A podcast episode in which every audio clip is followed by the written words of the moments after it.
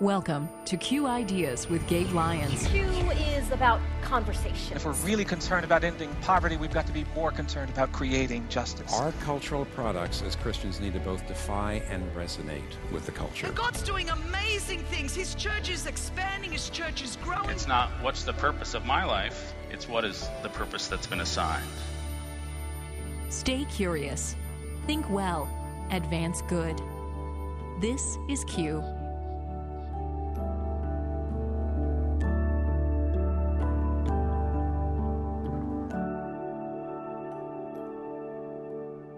Not long ago, global leaders were introduced to a fresh lens through which the fight against poverty could be viewed called comprehensive security.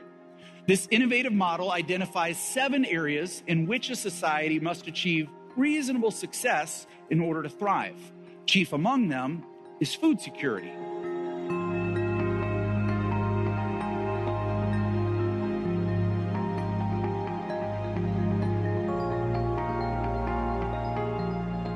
Welcome to Q Ideas with Gabe Lyons, a program made in cooperation between Q Ideas and Faith Radio. I'm Paul Perot with Gabe, and that clip you just heard was from Dan Clark of Convoy of Hope. And Gabe, coming up on this show, we'll hear that talk that he gave recently at a Q conference around the issue of solving the problem of hunger globally.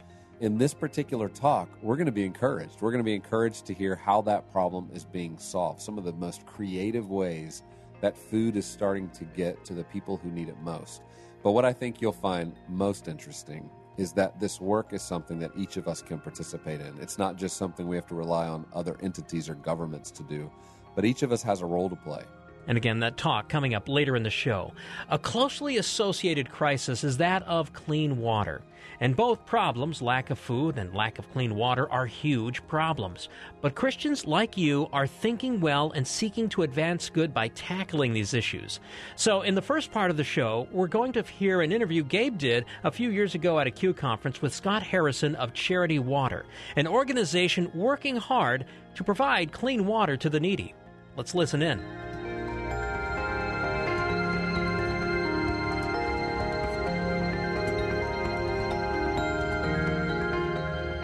Scott, I mean, catch us up. Tell us just how this whole vision and life began for you to move into this calling to affect the world the way you have. Yeah, I mean, it's an unlikely story. Uh, maybe started out as that that uh, cliche Christian kid growing up in the church, playing piano in Sunday school, on uh, taking care of a mom who was sick. And then at 18, I just went nuts. I mean, I lost the plot. I completely rebelled. I moved to New York City. I grew my hair to my shoulders, and I wanted to pursue sex, drugs, and rock and roll. I mean, I wanted to uh, become a nightclub promoter. I wanted to become the king of New York City nightlife. And over the next 10 years, uh, I traveled very far from that foundation of faith or morality, uh, working at 40 different nightclubs, you know, selling $20 vodka sodas to people who would line up outside to get in. And after a decade of that, I found myself uh, morally bankrupt, spiritually bankrupt. Uh, I was using drugs. I was addicted to pornography and gambling and uh, smoking and drinking, and just uh, my life, um, I was rotting inside. And uh, I came back to faith in a pretty radical way. Asked myself the question: What would the exact opposite of my life look like? Huh. Not a pivot, not a you know twenty or fifty degree radical. turn. One eighty. What would it yeah. look like to walk exactly in the other direction? Mm. And I wound up selling almost everything that I owned and joining a humanitarian mission in post war Liberia. And I spent two years there uh, with an amazing team of, of, volunteer doctors and surgeons. And I came across the water crisis. I saw kids drinking dirty water for the first time in my life. And I'd been selling bottles of water in nightclubs for 10 bucks. Yeah. People who wouldn't even open the water. Wow. And there was just, I had to do something about it. Living there for almost two years, seeing uh, the extreme poverty caused by bad water, I came home on a mission to, to, to try to end this problem in my, in my lifetime. Well, and I've always loved this about your story. And for those who are watching now and you're thinking, man, I know somebody who's in the, the kind of life journey that you were yeah. in in your, your earlier life that's seen radical transformation. It's encouraging, it brings hope. But as you moved into this, I remember first one of the first meetings we had was at a Sundance Film Festival Oh my many, gosh, many years ago. years and ago, you were yeah. selling bottles of water Yeah. for $20. Yep. So you doubled the price from what you were selling them in the clubs. And that was your And way to that money begin like raising money to start helping people get water. Why did you choose water? Uh, you know, water, if you really think about what your life might be like if you didn't have clean water, every, everything would change. Um, and and th- the problem is a massive human problem. So, one out of every 10 people alive on the planet right now is drinking bad water. It's 660 million people, and you know that, those numbers are hard to process. You know, we some, we almost numb out Right. when we when we hear a statistic that big. So, you know, for the last 12 years now, I, I've been able to meet some of these people. Uh, I mean, I've lived in villages where where 13 year old girls have hung themselves because they spilled water after an eight hour walk, and they just didn't want to go back anymore. I've I've seen women attacked by hyenas, raped on the way to these water sources. It's a it's a terrible problem. Um, you just one one stat around disease: 52 percent of all the disease throughout the developing world, throughout all these countries where we're working, half the people are sick because of bad water Yeah. and a lack of sanitation. So, you know, water means health, it means education, it gives time back to women and girls. They're allowed to go to school Yeah. if they don't have to walk for water. It's just this transformational, basic human need mm-hmm. that yet, today, in an age of affluence and technology, one out of every 10 humans doesn't have this thing, doesn't have this basic need to, to be healthy, to, to live a life that, that is thriving or flourishing. Yeah, so this was And it's a solvable problem. That's the great thing, Gabe. I mean, Yeah. we know how to do this. Yeah. We actually know how to bring clean water to every single person on earth. There's no one alive today where we're scratching our head saying, how would we help them? Yeah. We haven't done it yet. We haven't created the will and the resources and the energy to fully solve the problem, but we know how to do it. What are some of the ways you do it? I mean, when you show up in places where they don't have clean water, what, what are the ways? Is it wells? Is it multiple it's a bunch ways? of things. Yeah, there's no silver bullet. There's no one size uh, fits all solution. But we've used 13 different technologies now, from digging or drilling wells to building rainwater harvesting systems to capping mountain springs to biosand filters to carbon UV.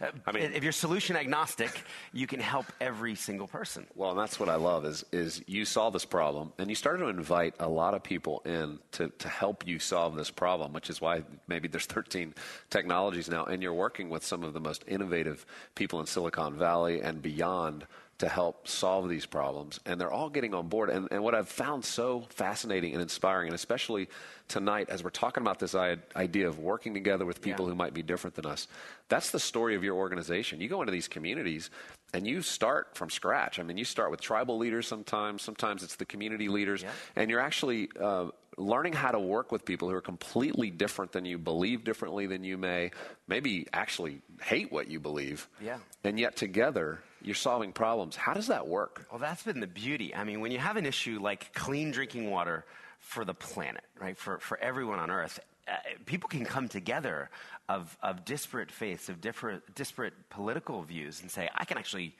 agree Yeah. about that. I mean, kids should have clean water to drink, humans should have clean water to drink. And it's allowed us now to invite in over a million people from over 100 countries to say, I can do something about this. I actually can solve this problem. And, you know, Charity Water has had a unique business model from day one where 100% of all the public donations go directly to these projects. And we just we saw a cynicism we saw a skepticism out there. We learned so many people said they didn't trust charities because they didn't know where the money went. And we said well what if all your money would go? Would you then give? And and the stories gabe are amazing. I mean we have we have jewish synagogues that'll write us letters and say this is the first non-jewish organization we've ever given to. But it's too compelling of an issue it's too compelling of a, of a transparent business model. You know, I remember during Ramadan, uh, Muslim school kids from Dubai sent in $60,000. You know, the Mormon church, uh, our, our biggest donor who's given almost $20 million, is, it, is an atheist. Thinks I pray to a figment of my imagination. You know, but I, I, when, when I started this, I just thought, if we're going to solve a problem this big, why should you have to believe what I believe? Yeah. To work at the organization or to give to the organization or volunteer. You know, why should you have to do what I do on a Sunday?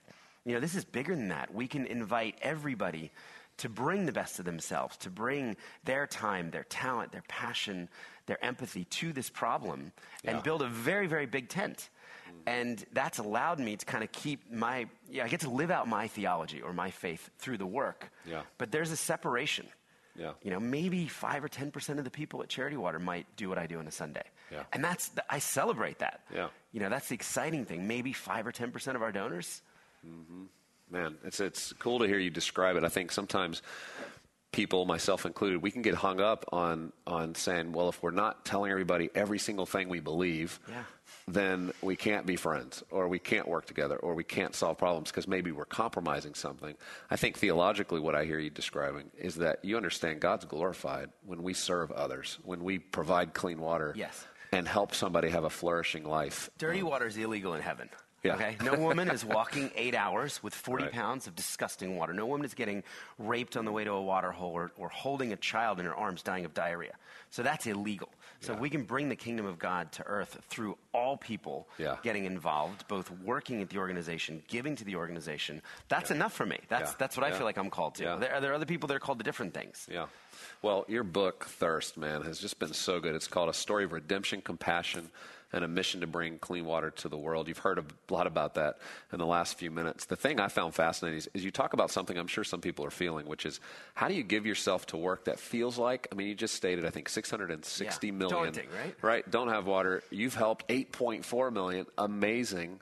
But you still look at this. 178. It's 178. 178. How do you stay in it? How do you do this work that feels like it has no end? Yeah, you just have to keep immersing yourself in, in the optimism and the, the stories of hope. I mean, I've now been to 69 countries. I've, I've been to Ethiopia 30 separate times, which is a place where we've worked a lot. And, and I have these moments, Gabe, where you'll meet one woman or one family and say the whole thing would have been worth it for them. Hmm. Right? This one Yeah. village that is going from the disgusting swamp, watching their kids die, to clean water. And then it's, oh, wow, it's 29,000 villages. It's 8 million people. Mm. So, you know, I, I love this phrase do not be afraid of work that has no end. And I believe if your work is ending needless suffering, if it's mm. bringing the best of yourself to, to help others, then it is an endless work. And I think that's okay. Embrace that. Yeah. Yeah. And, and you're Do your just looking and you're, you're giving of yourself. And, and you look back one day and say, oh my gosh, we've actually done a lot. Yeah. Well, I know tonight we're all inspired by your story, and I hope it plants seeds in the imagination of, of everybody involved tonight in just thinking about what's the one thing you can do, not be overwhelmed by the massive nature of the problem. Mm-hmm. But to just take that next step forward and use your gifts. You used your gifts early on. That, that was club promotion. I'm still promoting. Yeah, you're promoting. promoting something you just different. changed it to something else, and it's beautiful. So thank you for being with us tonight, Scott. Thanks for having me.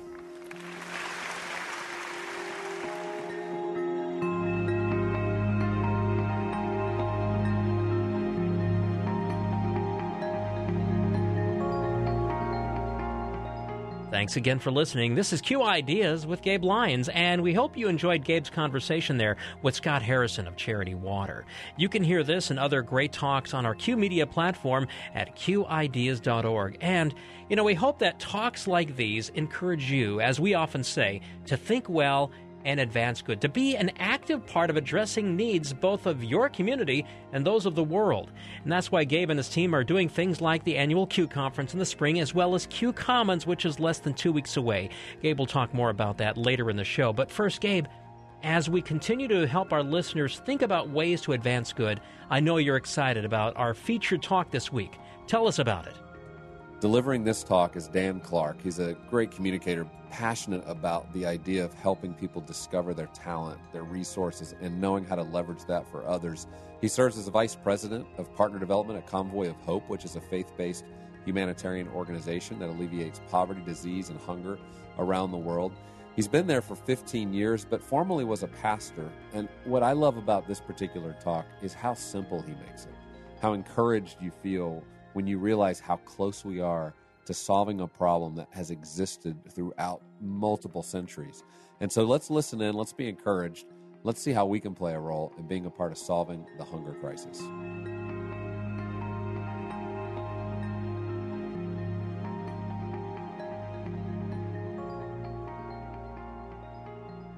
Best-selling author Simon Sinek. He sparked a thought revolution of sorts when he authored his book about inspirational leadership called Start with Why. I'm sure many of you have read it. In it, he asserted that people don't buy what you do, they buy why you do it. And what you do simply proves what you believe. When you examine the ministry of Convoy of Hope, whether you are focused just on the international initiatives, feeding kids, empowering women, training farmers, or whether you take into account Convoy's entire body of work, there is a common thread that's woven into every story. And there's a fundamental issue that we are always addressing, and that's hunger, the lack of nutritious food. A few years ago, I started to ask why? Or more specifically, why should we care about hunger? And this question, it wasn't from an emotional or a spiritual angle, like probably everybody in this room. I got lots of reasons to check those boxes. This was an intellectual inquiry. You might say it was a question of stewardship. Of all the causes that we could invest our energy and our resources in, of all the causes that the church could get behind to help alleviate the suffering that we see in the world, why choose this one? Why not housing or health or jobs? All great causes for sure. So, why had Convoy of Hope dialed in on hunger?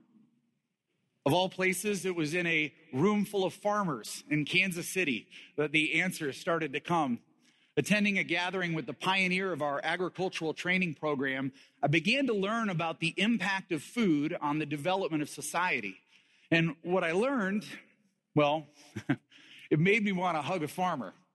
Consider this.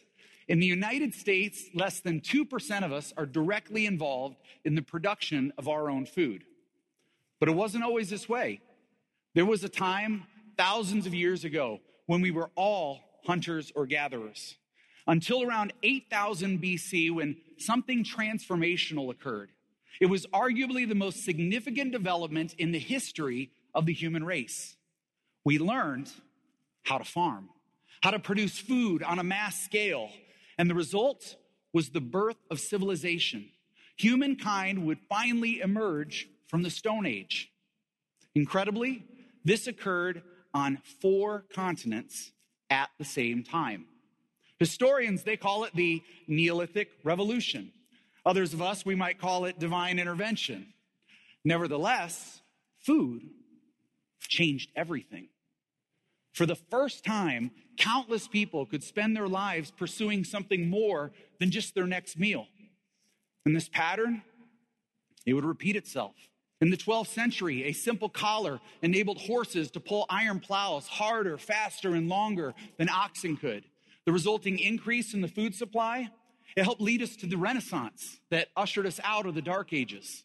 In the 1700s, mechanical reapers, seed drills, fertilizers, these things, they led to dramatic increases in food production. And this in turn helped usher in a new era of prosperity that we know as the Industrial Revolution. You may already know that up until that time, the vast majority of the world's population labored in agriculture.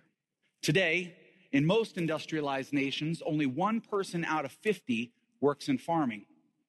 But in Ethiopia, for example, 82% of the population still labors in agriculture, and the majority of those are subsistence farmers. They're still living as if it were thousands of years ago.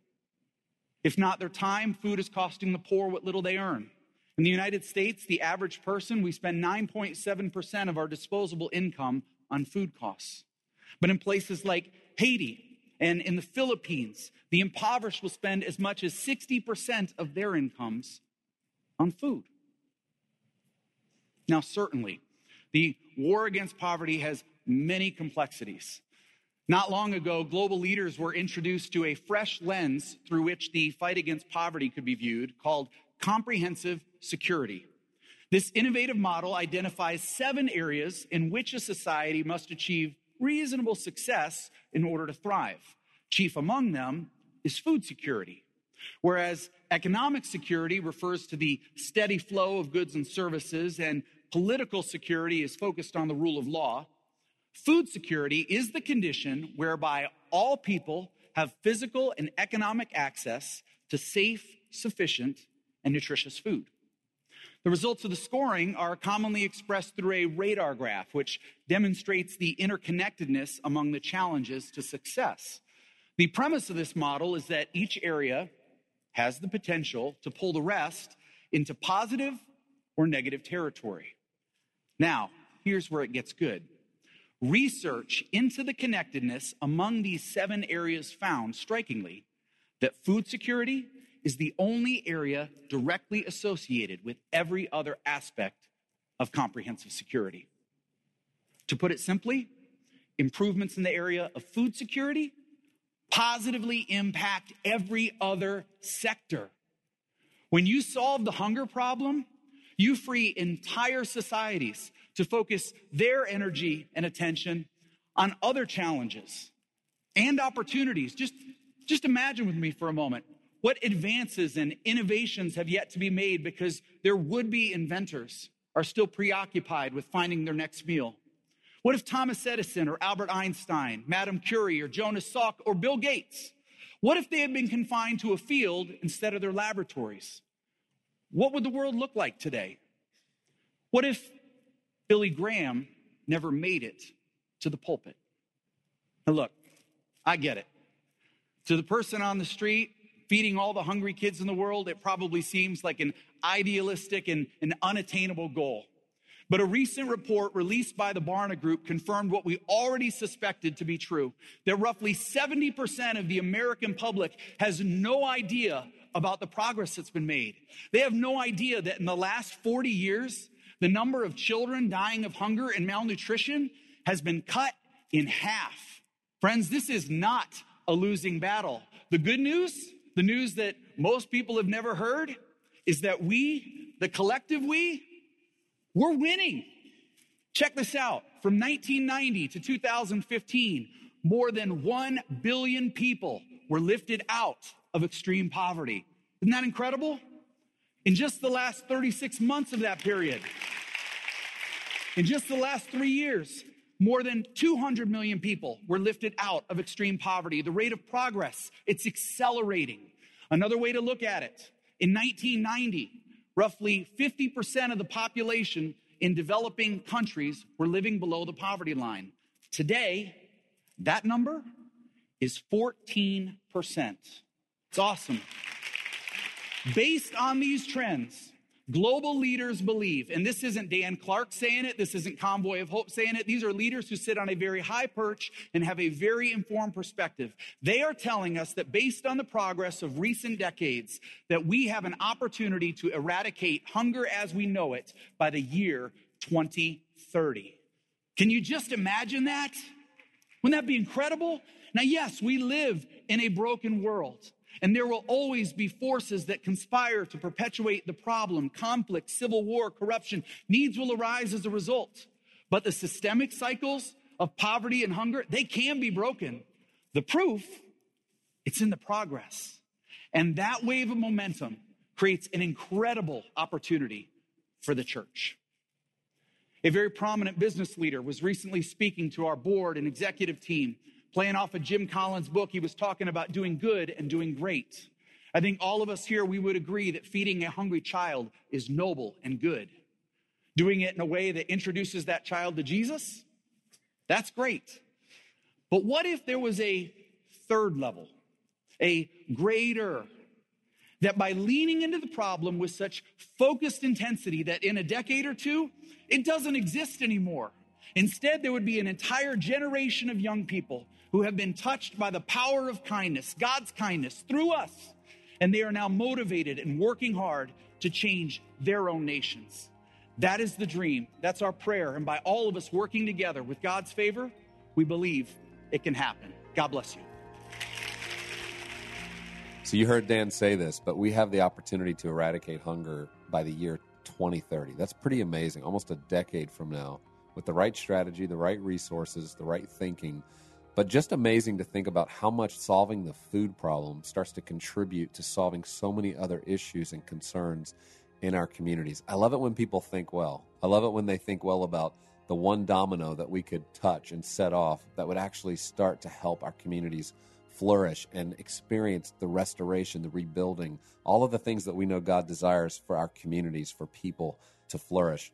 Now, as you think about your role in your own community. Maybe hunger isn't the crisis that you're faced with, but there's something else happening in your city that needs to be addressed. Well, on October 24th, it's a compelling night. It's called Q Commons. If you've never been to a Q Commons event, this happens once a year on this one night. tens of thousands of people gather in small communities, large communities, in homes, around the dinner table, but also in churches as well as in public spaces. And a two hour evening is committed to better understanding how can we as Christians be a part of creating a better future in our communities. Go to qcommons.com to see more about this. See if there's one in your city. If there is, attend that. Invite your friends out. Get a ticket for this. You're going to hear Malcolm Gladwell, who's a New York Times best-selling author whose book just released right now called Talking to Strangers. 65,000 books sold in the first week. People love hearing what Malcolm has to say about our world, about understanding it at a deeper level than just the superficial. And so on this particular evening, he's going to share an 18 minute talk on that. Francis Chan's going to be talking about what it means to build true community. And Rebecca Lyons is going to share about rhythms of renewal. How do we live in such a way that we can operate from a place of strength so that we have something to offer to those in our community who need help, who need support? And you'll also hear from local talks. If you're in a public setting attending Q Commons, you'll hear local leaders addressing your crisis, addressing what is the issue in our city that needs to be exposed? What are the ways we can creatively be a part of solving problems together? And so it's not only a great night of education, but you're going to meet the people in your city, in your community, in your neighborhood who are thinking about these things, who care about these things, but maybe have had nowhere to express that or nowhere to come together and find others of like mind. And guys, you know the power of like mindedness, of coming together, of seeing that you're not alone in the way that you think about the world, but that there's others that you can carry this with, that you can go shoulder to shoulder with and solve problems and be creative and collaborate. It's a beautiful and an amazing thing. And so I hope you'll join us at Q Commons. Go to qcommons.com, learn more, register today to attend one in your city or to host one in your church or host it at your home. We can't wait for all of us around the world to come together on this one night and think well together and advance good.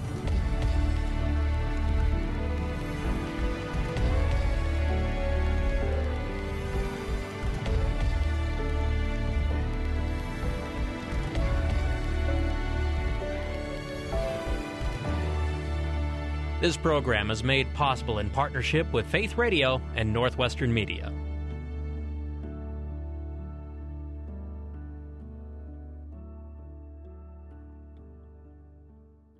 Thank you for listening to the Q Ideas with Gabe Lyons podcast. These conversations are available because of listener support. You can make your gift now at myfaithradio.com. To avoid missing future editions of Q Ideas with Gabe Lyons, subscribe to the podcast today at iTunes or on your podcast player. And thank you for sharing this audio link with a friend and growing the impact of Q Ideas with Gabe Lyons.